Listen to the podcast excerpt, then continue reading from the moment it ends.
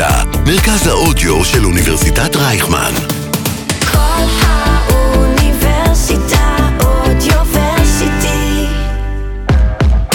לא רק יח"צ. שיחות עם יועצי התקשורת והדוברים המובילים על האסטרטגיה שמאחורי המהלכים התקשורתיים. עם לירון בן יעקב. אהלן, ברוכות וברוכים הבאים לפודקאסט לא רק יח"צ, האסטרטגיה שמאחורי המהלכים התקשורתיים, שמשודר בכל האוניברסיטה, הרדיו של אוניברסיטת רייכמן. אני לירון בן יעקב, מרצה בבית הספר סמי עופר לתקשורת באוניברסיטת רייכמן, המרכז הבינתחומי, דוברת ומנהלת תקשורת. נמצא איתנו היום חיים רובינשטיין, ממייסדי מטה משפחות החטופים וראש ציר התקשורת במטה. הוא ידבר איתנו על ניהול תקשורת של מאבק אנושי שמטרתו לרתום את העם על מנת להשפיע על מקבלי ההחלטות בארץ ובעולם. מהרגע שחיים הבין ביחד עם כולנו את ממדי האסון, הוא עזב את הכל והתייצב להוביל, בהתנדבות אני חייבת לציין, את המאבק התקשורתי של משפחות החטופות והחטופים. חיים התחיל את, את הקריירה התקשורתית שלו אי שם בגיל 15, כאחראי צ'אט של רדיו 103 FM. הוא עבד שם עד הצבא, וכשהשתחרר הוא נכנס לעולם התקשורת הפוליטית. הוא שימש כדוברו של עופר שלח, הוא לקח חלק משמעותי בצוות התקשורת של יש עתיד וכחול לבן בארבע מערכות בחירות, וכיום הוא בעל עסק עצמאי לייעוץ אסטרטגי וניהול משברים. היי חיים, היי, מה נשמע?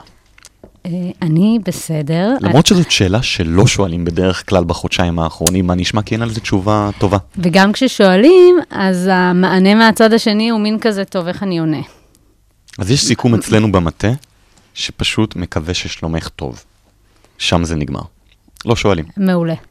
אה, אני אאמץ את זה.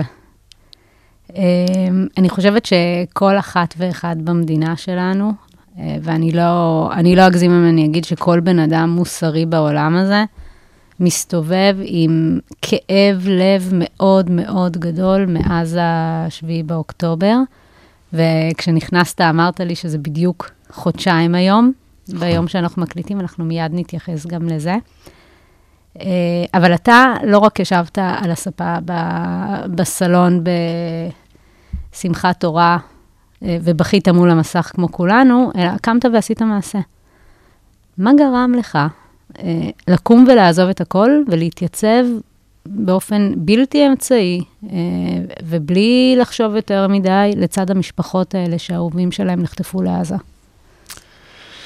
אז אני רוצה באמת לקחת אותנו לבוקר של השביעי באוקטובר, אותו בוקר נורא, כולנו התעוררנו מאזעקות בשש וחצי בבוקר. אה, אני אה, ורוני, אה, זוגתי, לא חזרנו לישון, כמו כל עם ישראל, והדלקתי את הטלוויזיה. בטלוויזיה כל מה שהיה לראות זה את חני נחמיאס וטל מוסרי, באותו רגע.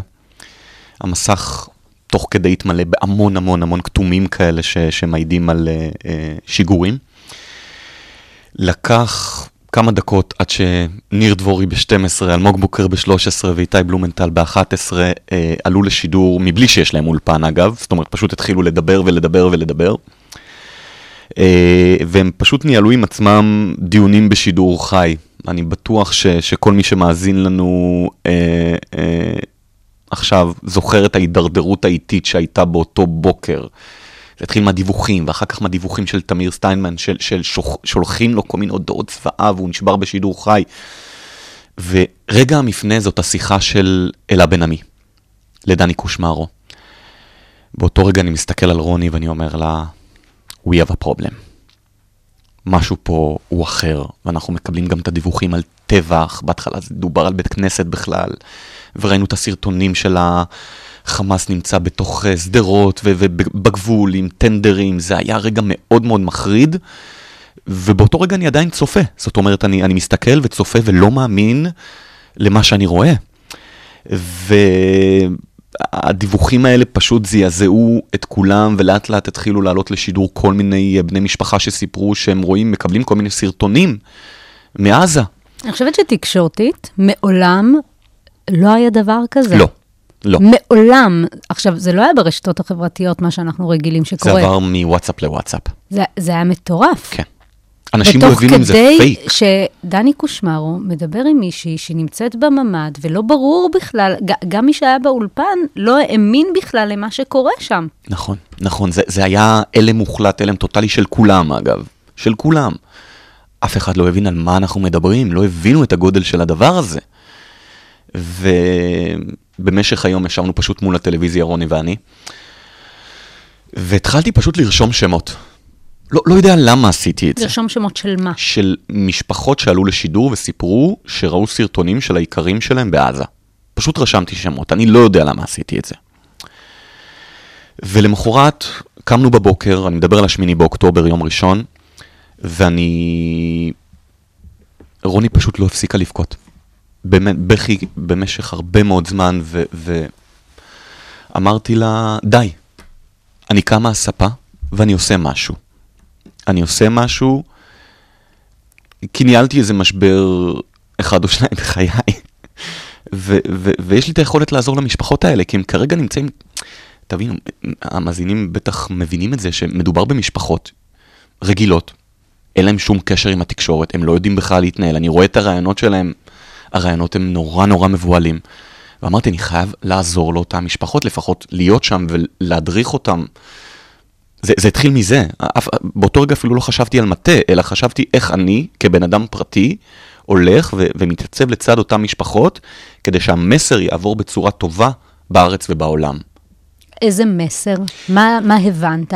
המסר, אה, אה, הבנתי שאנחנו נמצאים ברגעים קריטיים שכל העיניים של העולם נמצאות עלינו, ומה שיעבור כרגע לעולם זה מה שיכתיב את, את המשך המאבק הזה.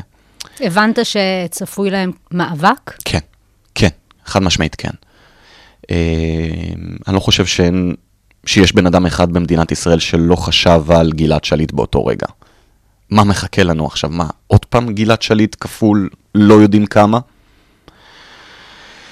אז ורוני- מה עשית? כן, קמת אז- בבוקר ומה? התקשרת ל... לא. אז רוני שואלת אותי, למה שלא תתקשר לבחור בשם משה אור, שהתראיין יום קודם לא מעט, אח של אבינתן, אה, הבן זוג של אה, אה, נועה, אה, כולם ראו אותה על האופנוע, וראו את אבינתן מובל על ידי מחבלים, בחור מאוד מאוד גבוה. ארגמני. כן, נועה ארגמני.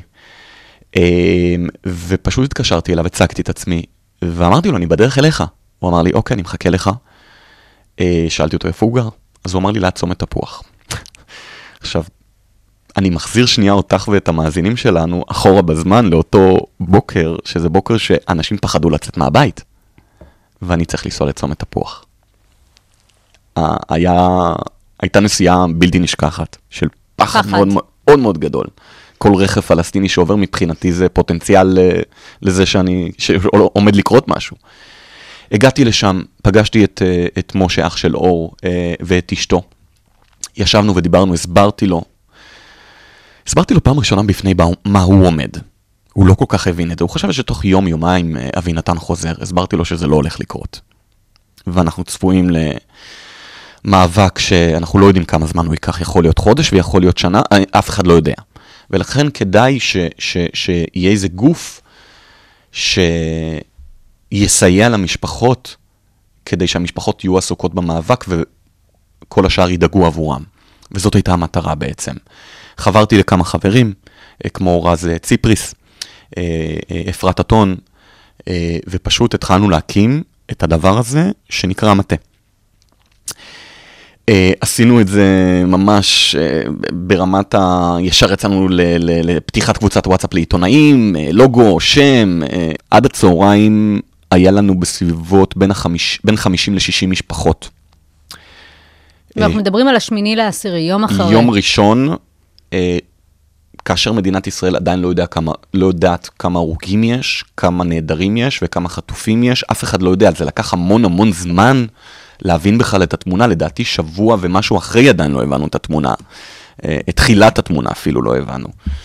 אה, בקיצור, לקראת הצהריים אה, שמעתי על בחור נוסף בשם דודי זלמנוביץ', שמקים מטה, גם הוא. ישר הרמתי טלפון אה, לדודי ואשתו, הצגתי את עצמי, אמרתי, אנחנו כנראה עובדים במקביל, ומאותו רגע פשוט התאחדנו. אה, ושעתיים אחר כך ראינו איזושהי הודעה לתקשורת של בחור בשם אסף פוזניאק, שהוא עובד במשרד של רונן צור, שהוא, עושה, שהוא בעצם הוציא הזמנה לסיקור למסיבת עיתונאים. אה, וישר כמובן אה, אה, רצינו כולנו לה, להפוך לאיזה חוד חנית בכל מה שקשור לדבר הזה כדי לעבוד ביחד ולהקים את הדבר שיהווה את, את התמיכה המלאה למשפחות. דודי ואני הגענו למסיבת עיתונאים שאסף ורונן כינסו. ישר הצגנו את עצמנו, הסברנו, רונן אמר, כולנו יחד, בואו נעשה את זה. בואו פשוט נהיה שם בשביל המשפחות, וכולנו יחד הקמנו את המטה הזה, זה לא מטה שאני הקמתי אותו, בסוף אלו כמה אנשים ביחד. תגיד, כל כאילו- האנשים האלה באים מעולם התקשורת? לא, דודי הוא עורך דין, אה, יש לו משרדים אה, אה, ליד בתי המשפט, יש לו קרוב משפחה, בתו הייתה נהדרת, לא ניכנס לסיפור הזה, היא בחיים. ויש אחיין של אשתו, שעדיין חטוף, עומר, פה מהרצליה אגב, אה, עומר שם טוב. אה, אסף, היו לו שתי בנונות אה, נהדרות, שבסופו של דבר, למרבה הצער, גופותיהן נמצאו. ועדיין, אסף, אנחנו ביחד פה ממשיכים בכל הכוח, למרות הבשורה הקשה שאסף קיבל. וזהו, כולנו פה למען מטרה אחת. תגיד, אני בדרך כלל, אני שואלת את מי שמגיע אליי לכאן על הדרך המקצועית ושישתף קצת. אה, והדרך שלך מאוד מאוד אה, מעניינת. אה, ואנחנו לא נרחיב כאן, אבל בנגיעה, אתה שיתפת אותי בשיחה המקדימה, גם שיצאת בשאלה בגיל יחסית מוקדם, לא סיימת בכלל 12 שנות לימוד. כשאתה בוחן לרגע את הדרך המקצועית שלך ב-20 שנה, 30 שנה האחרונות, מה לדעתך הכשיר אותך להתמודדות הנוכחית, שהיא באמת קיצונית בכל קנה מידה, גם, גם תקשורתית? אני לא חושב שאי פעם אה, מדינת ישראל התמודדה עם כזה משבר. העובדה היא די ברורה. לפחות בחודש הראשון המדינה לא תפקדה אה, בכל מה שקשור למשפחות. והמטה, המשפחות שאנחנו אה, אה, הקמנו, נתן מענה די מההתחלה. זאת אומרת, כל דבר. שאלת על ה... והכל בהתנדבות, הכל צריך בהתנדבות לציין. מלאה, זה אף אחד כאילו לא מקבל מהלך שקל. אזרחי לחלוטין.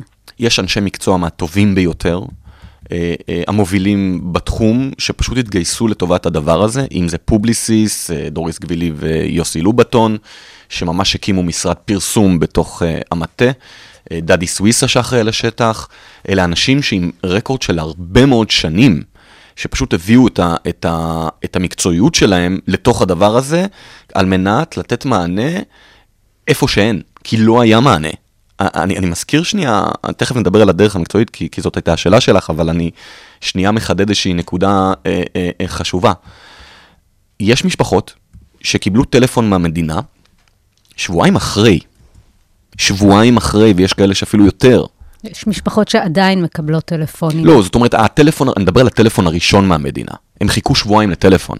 אף אני- אחד לא דיבר איתם לא במשך דיבר שבועיים, איתם. זה מה שאתה אומר. אף אחד לא דיבר איתם. אנחנו היינו שם כבר מהשמיני לאוקטובר. כן. היינו הכתובת. ודיברת על הדרך המקצועית אה, ומה הכשיר אותי לרגע הזה, אז אני חושב שהיציאה בשאלה זה הסיפור. כי כשיצאתי בשאלה בגיל 15, לא ממש הבנתי אה, שאני מנהל משבר. אמנם לא תקשורתי, אבל משבר. ולהיות יוצא בשאלה בשנים הראשונות בעולם הגדול אה, זה משבר, להיות חייל בודד בצבא זה משבר, להתחיל את החיים עם השכלה של ילד בן 10 זה משבר, אה, ולמעשה כל חיי ניהלתי משברים אישיים. החיבור שלי בגיל מאוד צעיר לעולם התקשורת, אה, גיל 15, אז זה התחיל כפתרון למשבר שלי. כשרציתי לצאת החוצה, ומצאתי את הפתרון באמצעות התקשורת. אה, ההורים שלך ידעו שאתה הולך לרדיו? לא. את יודעת, בסוף כל, uh, בסיום כל תוכנית, אז אומרים תודה רבה לעורך, למפיק וזה. היה לי שם בדוי. כי היו צריכים להגיד תודה למישהו שעשה את העבודה. ו... מה היה השם? וואו. איתן כהן? יכול להיות? אני לא זוכר. אני, משהו, משהו כזה. אה, אז, אז המשברים שהתמודדתי איתם בגיל מאוד מאוד צעיר, יחד עם ה, אה, אה, מה שרכשתי בדרך בתחום התקשורת, אז זה בעצם מה שהכשיר אותי לתפקידים נוספים, ומשם הדרך שלי הייתה סלולה לתפקידים שמשלבים תקשורת וניהול משברים, אה, בין אם זה פוליטיקה, אה, משברים עסקיים כמו Ben & Jerry's אה, ועוד, אה, זהו. אתה יכול לתאר לנו רגע בקצרה, נגעת בזה כשהתייחסת למי חבר במטה, אבל איך בעצם בנוי מטה המשפחות, ומי מי שותף מלמעלה? אתה בעצם מנהל את הציר התקשורתי בארץ ובעולם, נכון? נכון. מי עוד נמצא שם? איך זה בנוי? איך זה מנוהל? אה, אה, אה, כי, כי, כי מהצד זה מנוהל. כן. כאילו, מנוהל מאוד מאוד יפה. זה מנוהל. אה, אה, יש את אה, אה, רונן, רונן צור, שהוא בעצם מנהל המטה, ויחד איתו יש 20, מנ- בערך 20 מנהלי צירים. אה, למשל, אה, מש- אה, ציר משפחות, ציר פרסום, תקשורת ישראלית, תקשורת בינלאומית, רפואה, אה, חוסן, משפטי, סייבר ועוד ועוד. יש הרבה מאוד צירים, וכל אה, אה, אה, ראש ציר בעצם אחראי על הציר שלו, אנחנו נפגשים אה, כמה פעמים בשבוע, אה, אה, כדי להחליט על פעילויות שונות לטובת המטרה בעצם, שהמטרה היא להחזיר את כולם. זאת המטרה. עכשיו, זאת העמותה היחידה בישראל שמטרת העל שלה היא להיסגר.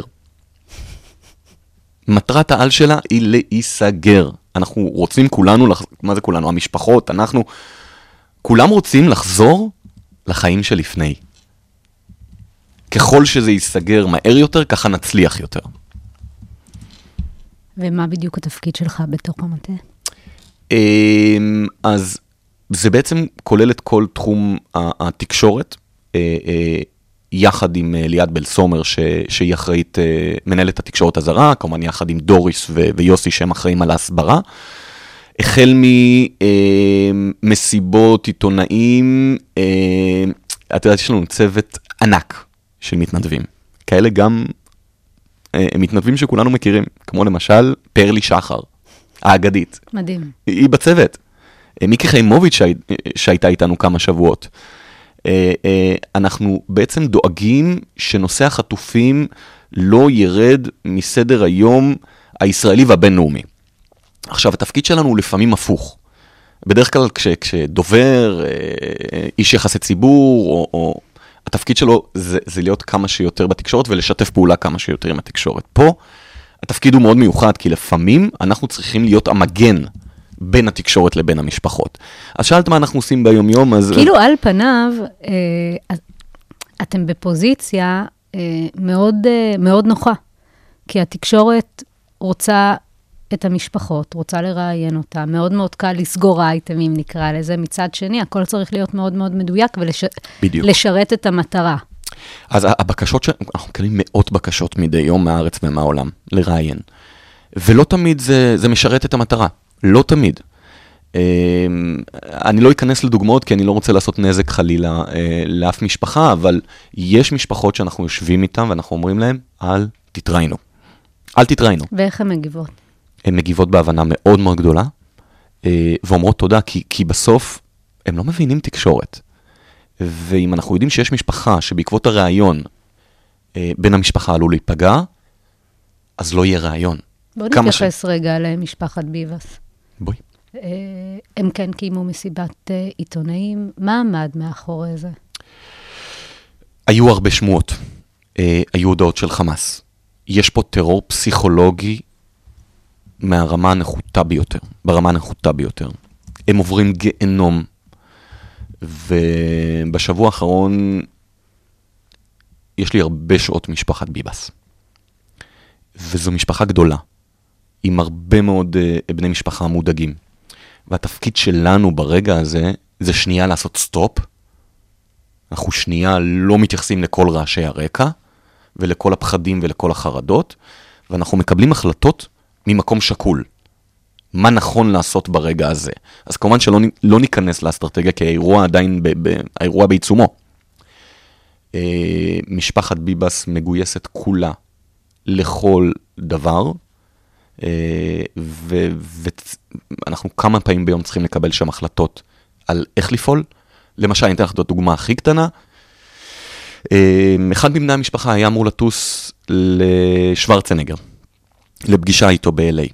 יש לפגישה כזאת הרבה מאוד משמעות בכל מה שקשור לתקשורת הבינלאומית, כי באמצעותו אנחנו יכולים להעביר מסר לעולם. הילדים הג'ינג'ים האלה הפכו לסמל. והוא יושב איתי כששעה קודם היה עוד חלק בטרור הפסיכולוגי, והוא שואל אותי, לטוס? לא לטוס. מה יקרה אם, מה יקרה אם אה, הם יחזרו ואני לא אהיה פה? זאת אומרת, יש הרבה מאוד אופציות על השולחן שצריך לקחת בחשבון, אבל מצד שני, צריך גם לדאוג כל הזמן לה, להסברה בחו"ל.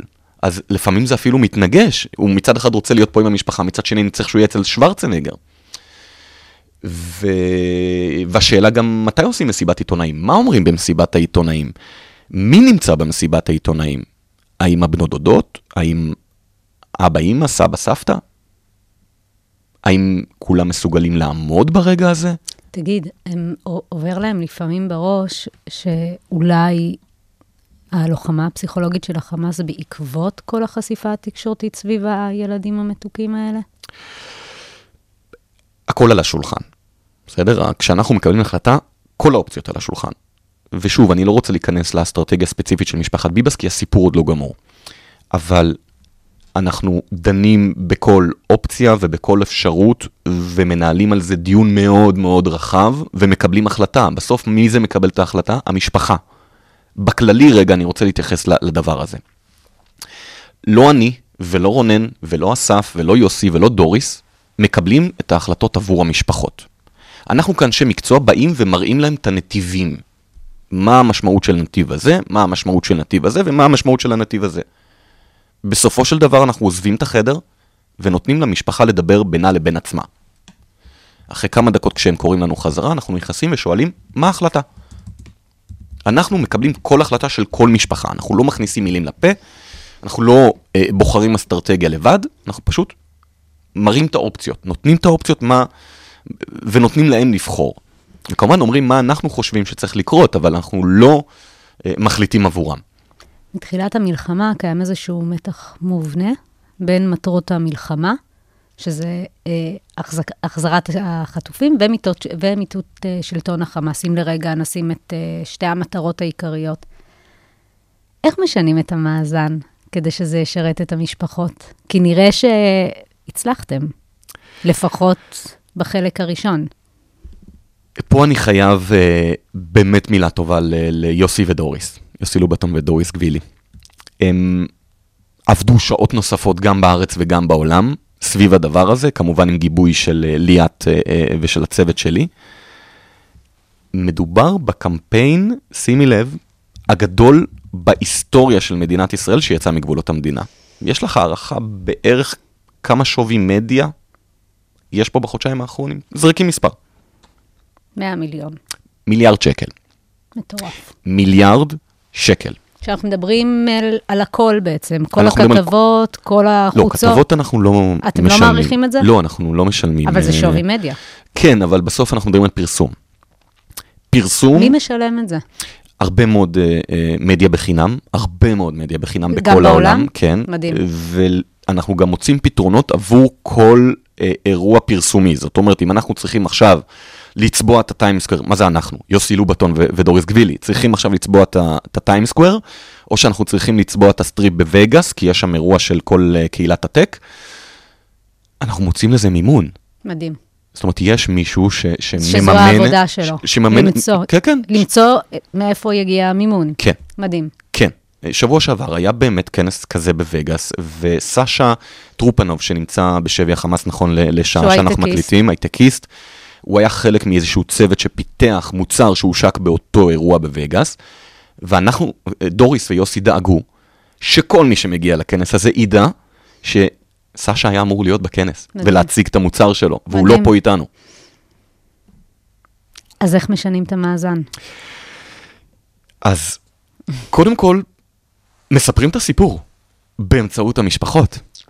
זאת אומרת, יש פה 240 משפחות, כמובן אנחנו מדברים על אותו רגע לפני חודשיים, 240 סיפורים מסמרי שיער, אה, והמטרה שלנו הייתה באותו רגע פשוט להנגיש את הסיפורים האלה בצורה הטובה ביותר, בצורה המרגשת ביותר.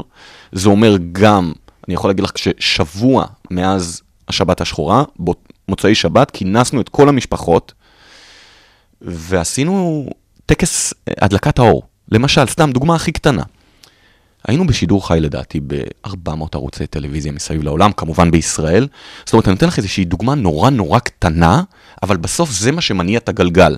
וה- והאירוע הזה מניע עוד מאות אם לא אלפי רעיונות מסביב לעולם עם הסיפורים האנושיים הבאמת מטורפים האלה.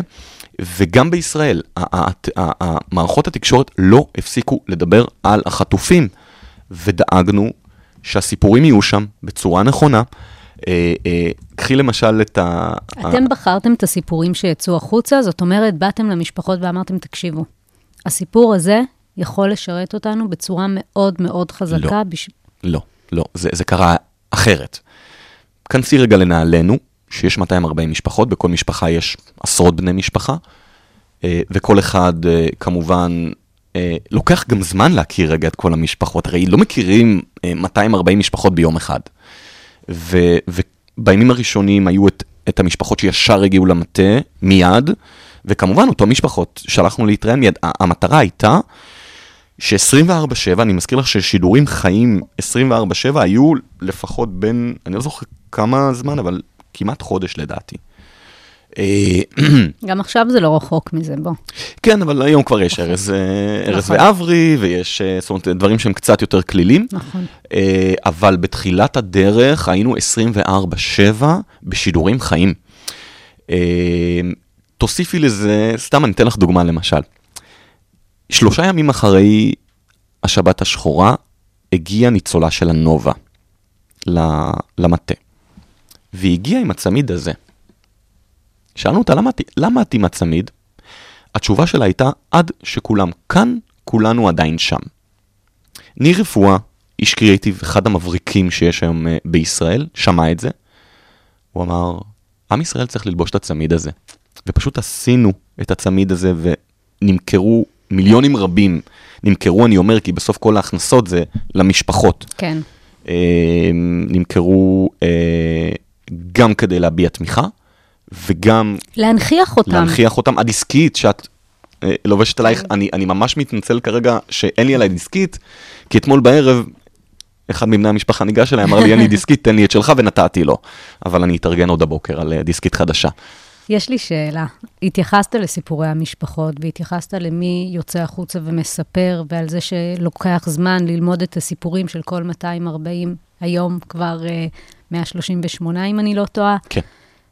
קיים דיסוננס מובנה ומורכבות מאוד מאוד גדולה בלהעביר את המסר ו- ואת הסיפור התקשורתי, גם מולם וגם מול התקשורת. כי בסוף מדובר כאן באנשים שלכל אחד מהם יש אינטרס מאוד אישי ופרטי להביא ולהחזיר את האהובים שלו שנחטפו. הם, הסולידריות שם מדהימה. כולם רוצים שכולם יחזרו, ועדיין כל אימא רוצה שהבן או הבת שלה יחזרו. כל אבא רוצה שהילדים שלו יחזרו. איך מיישבים את זה? איך בעצם מעניקים שירות תקשורתי למגוון כל כך רחב של משפחות, שלכל אחד מהם יש גם אינטרסים שיכולים להיות מנוגדים. אז קודם כל מביאים את האנשים, את הילדים, את החיילים לא נחזיר, כאילו, איך עושים את זה? זו נקודה מאוד מאוד כואבת לבני המשפחות. זה... אבל המסר שלנו, מהיום הראשון, ממש מהיום הראשון, מחזירים את כולם. עכשיו. ואני אומר כולם, זה כולם, כולם, כולם. זה המסר. כמובן שיש אה, אה, אה, מורכבות מאוד מאוד גדולה כאשר יש אה, מאות לקוחות, אני, אני קורא לזה ב, ב, במרכאות, אה, שצריכים לאשר כל תוצר. תחשבי רגע את התהליך אה, אה, שעוברים, אבל הגישה שלנו זה שאנחנו לא אומרים למשפחות מה להגיד. ומשפחה שרוצה להגיד דברים אחרים ולהתמקד בבן המשפחה שלה, אנחנו חלילה לנו בכלל להגיד לא. אז זאת אומרת, יש את הקמפיין של המטה, שאגב, המדינה הייתה צריכה לעשות אותו, אבל גם בתוך אה. הדבר הזה, אני, אני אקשה עליך, אין בעיה. אבל גם בתוך הדבר הזה, אתם כן התמקדתם בנשים וילדים, לא אנחנו, במסרים. לא אנחנו. מי, מי, מי עשה את המיקוד הזה? המיקוד הזה לדעתי הגיע מעצמו. זאת אומרת, אה, כאשר דובר... אני מחזיר אותך רגע אחורה שנייה לפני מתווה הפעימות, בסדר? כי, זה, כי זו נקודה מאוד מאוד חשובה. לא היה מתווה על השולחן, אה, המשפחות התחילו לאבד סבלנות, ובצדק, ואנחנו החלטנו, אה, יותר נכון, בחור בשם יובל הרן הגיע אלינו ואמר, אני מתחיל לצעוד לירושלים. אני לא, לא אשכח את הפגישה הזאת. אמרתי לו, אני איתך. הבניין איתך. הבניין כאילו זה כל המטה. כשאני אומר כל המטה זה אלפי מתנדבים שיעבדו בזה. וכולם זוכרים איך הדבר הזה נגמר, אבל לא כולם זוכרים שמספר ימים אחר כך התחילו הפעימות. זאת אומרת, לנו, אני, אני לא, לא מתעלם מהשאלה שלך, כי בסוף זה יתחבר. בסוף המטרה שלנו זה לא להוריד את הנושא מסדר היום לאף דקה. גם בארץ וגם בעולם, כאשר המסר הוא להחזיר את כולם. ברעיונות, מן הסתם, כל בן משפחה יספר על בן המשפחה שלו ועל הרצון שלו לבוא ולהחזיר את בן המשפחה. אנחנו שמענו עדויות השבוע בק... בישיבה עם הקבינט המלחמה, עדויות זוועה, עדויות... אתה היית בחדר? הייתי בחדר. התעללות, ערבה, לא נותנים מים, פגיעות מיניות. פגיעות מיניות של גברים ונשים. כל רגע שעובר שם מסכן את החיים שלהם. כמובן שכל בן משפחה רוצה להחזיר את היקר או יקרה שלו, אבל המסר שלנו זה שצריך להחזיר את כולם, כולם, זה לא משנה מי. ו- וכשמשפחות מדברות על בן משפחה ספציפי, אנחנו נסגור להם, אנחנו נעזור להם לתאם רעיונות ואנחנו נעזור להם אה, להיות במשלחות. את יודעת כמה משלחות הוצאנו עד היום?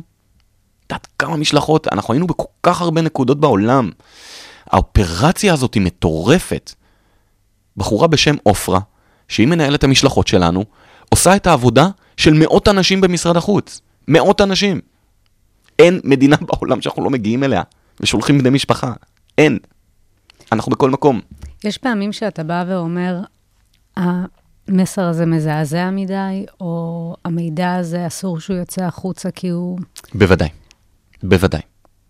יש הרבה מאוד דברים שאני, שאנחנו מתייעצים, מתייעצים עם uh, גורמי ביטחון, uh, מה מותר להגיד, מה אסור להגיד, מה לא כדאי להגיד. בוודאי, אנחנו עובדים בשיתוף פעולה פה עם דובר צה"ל, מערכת הביטחון, כ- ויש דברים שאנחנו לא מוציאים החוצה, כן, בהחלט.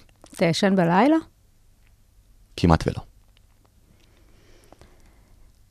התייחסת לפני כן אה, לזה שבעצם אה, כל משפחה יש לה גם את הרצונות שלה, ואם היא רוצה לבוא ולצאת ולדבר מול התקשורת, אתם מאפשרים את זה. מה זה מאפשרים? אנחנו פה על תקן תומכים, אנחנו לא מחליטים עבורם. אני כל הזמן אחזור ואגיד את הנקודה הזאת. אנחנו התומכים, נותנים להם את השירותים כדי שהמעטפת תהיה מלאה. משפחה יכולה לנהל חמ"ל עצמאי משלה ולקבוע לעצמה את הרעיונות. מה היה עם יוכבד אה, ליפשיץ, שחזרה, אה, אני חושבת היא מהשתיים הראשונות שחזרו מהשבי? אה, היה המון רעש סביב מסיבת העיתונאים שהמשפחה שם אה, קיימה. אתה יכול לשתף אותנו קצת במאחורי הקלעים של זה? אני אענה לך איך נראה חמ"ל שחרורים היום, וניגע גם ב... בסיפור של יוכבד ליפשיץ. אה, חמ"ל שחרורים שלנו כמטה נראה אה, מצוות משפחות, צוות חוסן, צוות רפואה ודוברות. אה, אנחנו מתחב... התחברנו, אני מדבר פה על הפעימות שהיו אה, בימים האחרונים, התחברנו לצוות אה, בית החולים. כל דובר, זאת אומרת, כמה דוברים ביחד היו אחראים על בית חולים אחד, כמובן במשמרות, כדי להיות שם 24/7, אה, כאשר המטרה היא לוודא שאין טעויות. לוודא שאין טעויות. בעצם לעזור להם להעביר את המסר בצורה המדויקת והנכונה ביותר עבור כולם. לא מדויק, אני אתקן כן? את זה. כי אה, השם שלנו הוא מטה החטופים, מטה משפחות החטופים. הגישה שלנו כאן היא שאנחנו לא כופים את עצמנו על ניהול, תקשור, אה, אה, ניהול תקשורת של אה, השבים. ככה אנחנו מכנים את מי שחזר, השבים. משפחה שמבקשת את זה, מקבלת את כל ארגז הכלים שהמטה יודע להציע. היינו בקשר גם עם משפחת ליפשיץ בזמנו, אנחנו בקשר עד היום. אה, סבא עדיין שם. הייתה שם תקלה מאוד מאוד גדולה, לא של המשפחה אגב, אה, אה, של הבנת השלכות האירוע מצד בית החולים. אני יודע שהם הפיקו את הלקחים, כי השחרורים בשבוע שעבר נראו אחרת באותו בית חולים. נכון. אה, ובכל אה, רחבי הארץ. אז אני לא רוצה פה, את יודעת, להאשים גורם כזה או אחר בתוך בית החולים, אבל אני חוסר, חושב שהיה פה חוסר הבנה של ההשלכות. אני חושבת שגם של הסיטואציה. כן. זאת אומרת, כולם נורא מתרגשים, אבל לרגע לא מבינים מה ההשלכות של הדבר הזה. מעולם לא היינו לא היינו, בסיטואציה כזו. לא היינו. לא היינו. גלעד שליט, לקח לו חודשים להתראיין, גלעד שליט גם היה חייל. נכון. הצבא ניהל את האירוע. נכון. זה אחרת. נכון? נגיד למשל, ניקח את הסיפור של אה, יהודית ונטלי רענן. לא יודע אם מישהו זוכר אפילו את השם. אלה החטופות הראשונות ששוחררו שבועיים אחרי. אני יושב בארוחת שישי אצל אה, ההורים של אה, רוני, ואני מקבל טלפון. יש איחור. אף אחד לא חשב בכלל שזה עומד לקרות.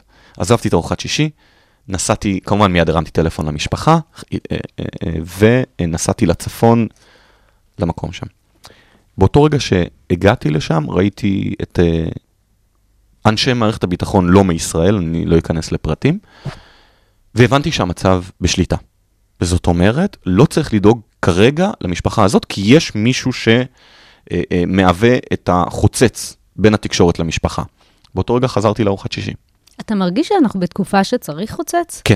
כי התחושה שלי שהתקשורת מאוד מגויסת ומכבדת ומבינה את הסיטואציה ואת גודל השעה. למה צריך חוצץ?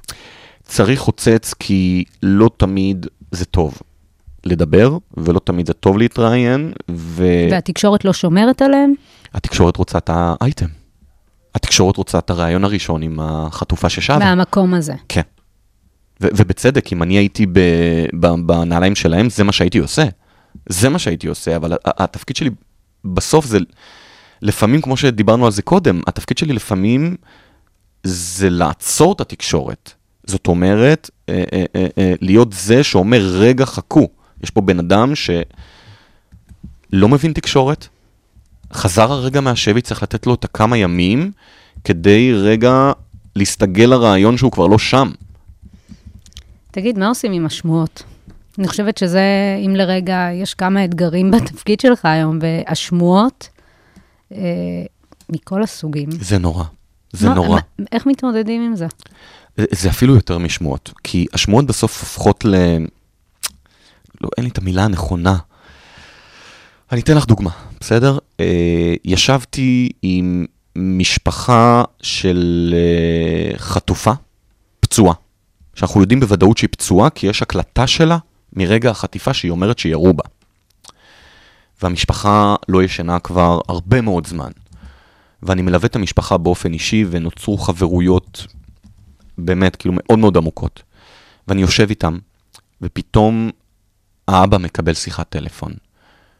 מגורם שאני לא, לא ארחיב, אבל גורם בכיר בעולם התקשורת. והוא אומר, לה, והוא לו, איזה יופי, היא משתחררת היום. האבא מסתכל עליי ואומר לי, על, כאילו, הוא שואל אותי, אתה יודע על מה הוא מדבר?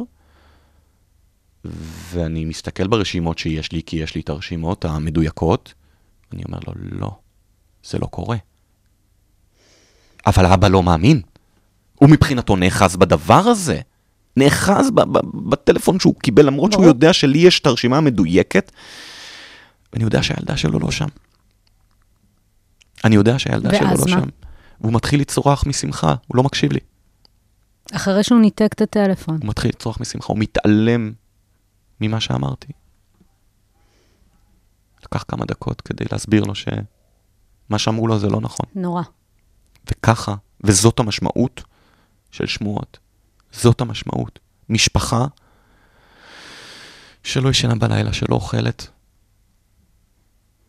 ושומעת איזה שביב מידע שאני יודע שהוא לא נכון, אבל הם בוחרים להיאחז בשביב מידע הזה, למרות שזה לא נכון. וזה נורא. יש המון אתגרים בתפקיד שלך היום. אתה, אתה מלווה אותם, אתה יחד איתם, אתה זמין 24/7, אבל אתה כן יכול לבוא ולהגיד מה האתגר המרכזי בתפקיד שלך? כאילו משהו ש... שמלווה אותך יום-יום. ללא ספק האתגר המרכזי פה הוא הקושי והתסכול של המשפחות. לפעמים צריך להגיד למשפחה שהתסכול מובן, אבל הדרך שהם מציעים תעשה יותר נזק מתועלת. קשה מאוד מאוד אה, לעמוד מול אה, משפחה ברגעים האלו, הללו. משפחות שהילדים שלהם בעזה, אין להם מושג אם, אם הם אוכלים, אם קר להם, אם הם שתו, אם הם פצועים. וזה בכלל לא תקשורתי. זה לגמרי אנושי וההתמודדות שלך כ...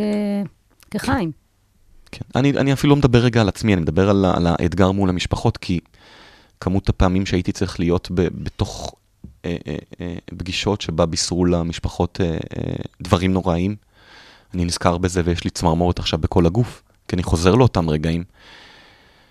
בסוף תחשבי שדובר הוא אחד האנשים הכי קרובים למשפחות, כי הוא בקשר איתם כל היום, תוך כדי שאנחנו יושבים פה, יש בסביבות ה-20 שיחות מבני משפחה, שכרגע אני יושב ב- ב- ב- בלחץ לסיים את ההקלטה הזאת ולחזור אליהם ו- ולהיות שם בשבילם, ולהיות שם ברגעים המאוד מאוד לא פשוטים האלה. יש רגעים שאני אקח איתי לכל החיים. אז יש פה את הקושי מול המשפחות, ויש פה את הקושי האישי גם, כן, יש פה קושי אישי. תגיד, אתה חושב שיועץ במשברים צריך להיות הפרזנטור התקשורתי של המאבק? ואני מדברת ספציפית על המאבק הזה שהוא באמת אה, מוצא את האנשים ברגעים הכי קשים שהם יכולים, שהם לא היו יכולים אפילו לדמיין שהם אי פעם יצטרכו להתמודד. הפרזנטורים היחידים של המאבק הזה, אלה בני המשפחות היקרים, שהם היו צריכים ללמוד בתוך שעה איך להפוך למרואיינים משופשפים. ככה אנחנו מנהלים את המאבק הזה. ואגב, כשאני אומר את המילה מאבק זה כל כך כאילו לא מובן מאליו, למה אנחנו בכלל צריכים לעשות מאבק? לפעמים חלק מה, מהתפקיד מחייב אותנו גם להיות באולפנים. כן, אני נמצא באולפנים, רונן נמצא באולפנים, זה התפקיד שלנו. התפקיד שלנו זה לפעמים לתת את התמונה מלמעלה. ו... אבל המשפחות, ללא ספק, הן הפרזנטוריות של הדבר הזה. אמ, קצת מוזר לי, כי בדרך כלל יש לי פורמט מאוד מאוד ברור, והמאזינות והמאזינים יודעים מה הולך לבוא, אבל אני בכל זאת אעשה את זה גם פה. אה, אני אעבור, נעבור לשאלון המהיר, שהוא לאו דווקא מדבר על, ה... על המשבר הזה. לאו דווקא. אוקיי. אה, אני אשאל אותך חמש שאלות, תענה לי אינטואיטיבית, בקצרה. מה הלקח שלמדת מהמשבר הכי גדול שטיפלת בו? ללכת עם האמת uh, עד הסוף, גם אם רבים אחרים אומרים לי שזה לא נכון. עובדה, מקרה שהיה לי, ואני לא אכנס לשמות, uh, החלטה שקיבלתי הביאה לאותו אדם ששכר את שירותיי שווי של כמה עשרות מיליונים. איזו טעות מקצועית עשית ומה למדת ממנה? לא לתת למנהל, אה, למנכ"ל, להיות בקבוצת וואטסאפ של הדוברות. נשלחו כל מיני uh, הודעות שלא היו אמורות להגיע לדוברות. מה הייתה ההצלחה המקצועית הכי גדולה שלך? אני אענה על זה קצת במשהו מעורפל. תכף גם תביני למה. היו שלושה ראשי ממשלה בשנים האחרונות, אז יהיה קשה לנחש על מי אני אה, מדבר. אבל ההצלחה הכי גדולה שלי זה שקיבלתי טלפון אה, מלשכת ראש הממשלה עם הצעה להיות הדובר שלו. ואני לא אגיד מי זה ראש הממשלה הזה. מי האדם שלמדת מקצועית ממנו הכי הרבה? עופר שלח. כי מאוד מאוד קשה להיות דובר של איש תקשורת משופשף וגאון, אה, וזה היה השיעור הכי טוב שיכולתי לקבל, ולמדתי מעופר איך להתנהל בסיטואציות מאוד מאוד מאוד מורכבות. למדתי מהטוב ביותר, והיה מאוד מאתגר לעבוד עם איש תקשורת ולהיות הדובר שלו. כמו להיות אה, עורך דין של עורך דין. בדיוק, בול. מה הטיפ שלך למי שרוצה או רוצה להיכנס לתחום התקשורת? שמאחורי כל סיפור עומד בן אדם. אל תפסיקו לראות אותו. אל תראו אותו כאייטם. תסתכלו רגע קצת על המעבר, אל תשכחו את זה. עד כאן לא רק יח"צ, האסטרטגיה שמאחורי המהלכים התקשורתיים. המון המון תודה לחיים רובינשטיין, ממייסדי מטה משפחות החטופות והחטופים, בראש ציר התקשורת במטה, מאוד מאוד לא מובן מאליו שמצאת את השעה הזו לבוא לכאן. אני מאוד מקווה שביחד, גם עם הסיוע התקשורתי של כל הצוות של אה, המטה, ובכלל, שכל החטופות והחטופים יחזרו אלינו כמה שיותר מהר, ושהחיילים והחיילות שלנו יחזרו הביתה ובשלום. לא נעצור עד החטוף האחרון. אמן. מוזמנות ומוזמנים להירשם כמנויים של הפודקאסט לא רק יח"צ. אפשר למצוא אותנו באפליקציות הפודקאסטים ספוטיפיי, אפל וגוגל, ובאתר כל האוניברסיטה של אוניברסיטת רייכמן.